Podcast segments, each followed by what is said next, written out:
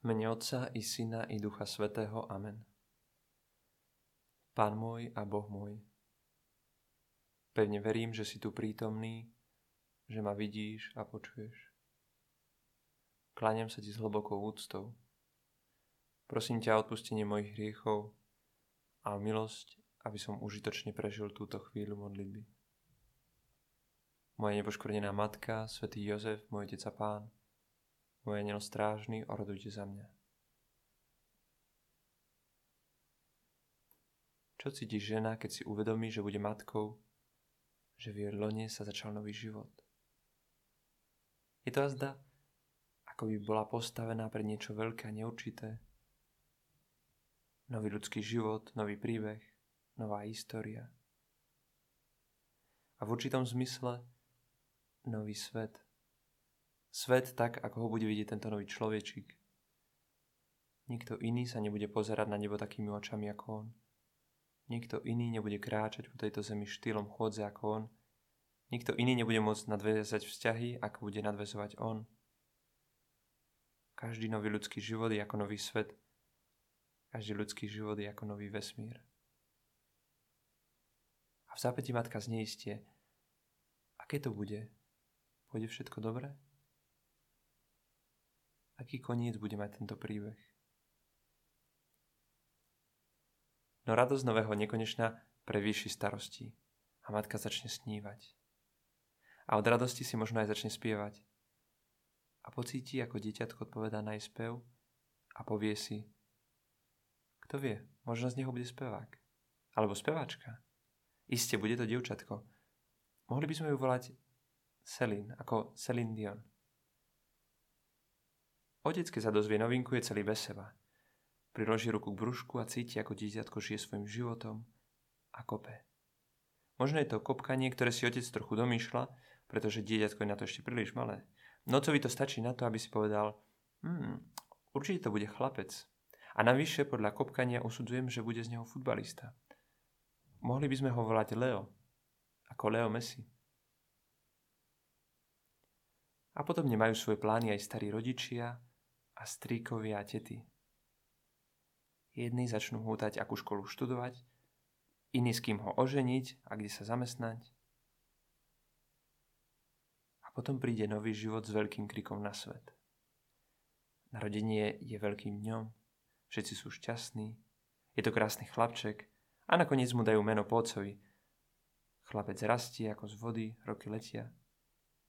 Až príde do obdobia, kedy sa postaví z oči voči plánom, ktoré snímali jeho rodičia a buchne po stole. Ani spevák, ani fotbalista. A ide si svojou cestou. Dnešný deň slávime slávnosť narodenia svätého Jana Krstiteľa. Aj on mal rodičov a príbuzných, ktorí mali svoje predstavy a plány o jeho budúcnosti. No vidíme, ako všetko vypálilo trochu inak. Pretože neboli to len rodičia a príbuzní, alebo samotný Jan Krstiteľ, kto mal predstavy o tom, akým smerom by sa mal ubrať jeho život. Ešte skôr, než sa to celé zomlelo, bol to Boh, ktorý mal s Janom svoj zámery. Zachariáš a Hanna nemohli mať deti, alebo aspoň nie dovtedy, kým nezasiahla do ich života Božia ruka. Zachariášovi sa zjavil v chráme aniel Gabriel a povedal mu, že jeho manželka bude mať dieťatko. A nie len to, Povedal Zachariášovi aj ako sa dieťa bude volať a čím bude, keď vyrastie. Bude sa volať Ján, bude zasvetený pánovi a mnohých synov Izraela privedie k Bohu.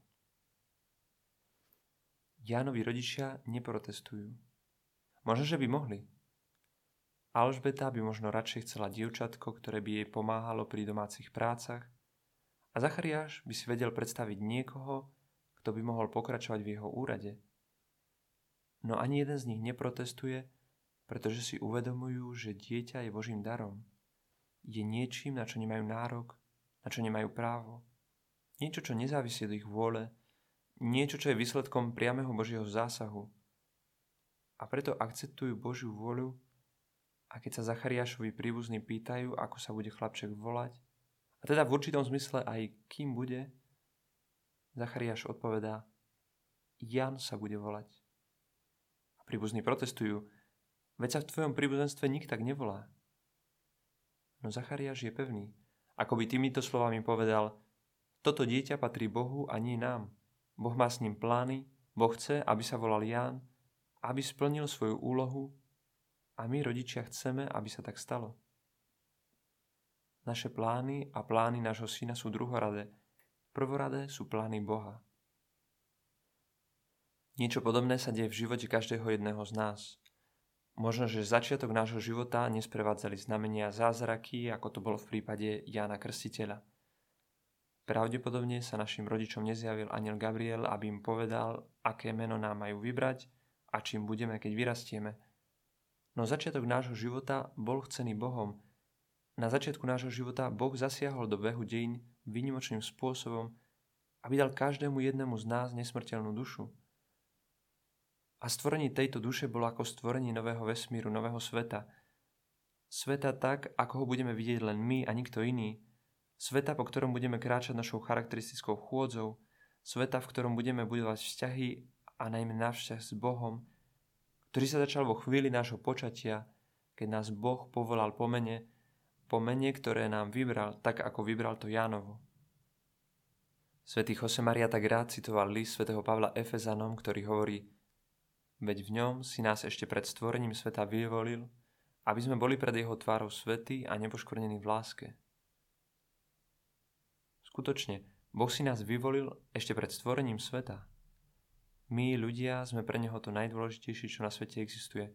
Všetko ostatné, celý svet bol stvorený kvôli nám. On nás poznal skôr a lepšie ako naši rodičia a dal nám všetky potrebné talenty na to, aby sme splnili našu misiu, tak ako dal všetky potrebné danosti Jánovi Krstiteľovi, aby sa stal Kristovým predchodcom. Možno, že od nás nechce, aby sme šli na púšť, jedli kobylky s vlastným medom a obliekali sa do ťavej kože, ako robieval svätý Ján.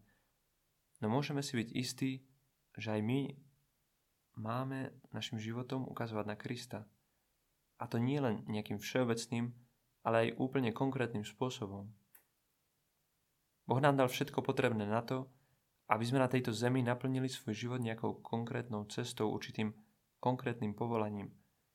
A táto cesta, ktorú nám Boh vybral, je cesta, na ktorej môžeme naplno realizovať všetky naše danosti, všetok náš čas, využiť všetky naše vedomosti a schopnosti, naše vzťahy, jedným slovom, realizovať v plnosti našu existenciu.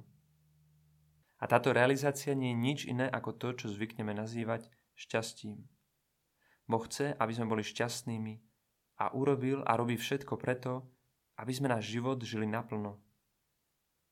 Šťastie, ktoré má pre nás, je skutočným šťastím. Šťastím, ktoré prevyšuje naše sny. No možno práve preto jeho cesty sa niekedy odlišujú tých našich a jeho plány prevyšujú tie naše. Ako hovorí sväté písmo, tak, ako je nebo vzdialené od zeme, tak sú vzdialené moje myšlienky od vašich myšlienok a moje cesty od vašich ciest. Narodení svätého Jana Krstiteľa je veľkým dňom. Obyčajne si pripomíname deň, v ktorom svätí odišli do väčšnosti, deň ich smrti.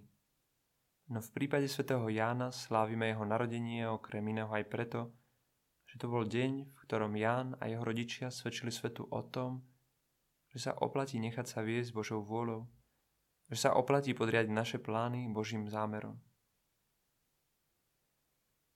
Žena, ktorá prešla cestou zjednotenia sa s Božou vôľou v plnosti, bola Pána Mária. Ona prijala každý jeden Boží zámer s ňou v radosti, v radosti, ktorá preukázala aj pri svojom prvom stretnutí s Janom Krstiteľom. Velebí moja duša pána a môj duch jasa v Bohu môjom spasiteľovi, pretože vzliadol na poníženosť svojej služobnice.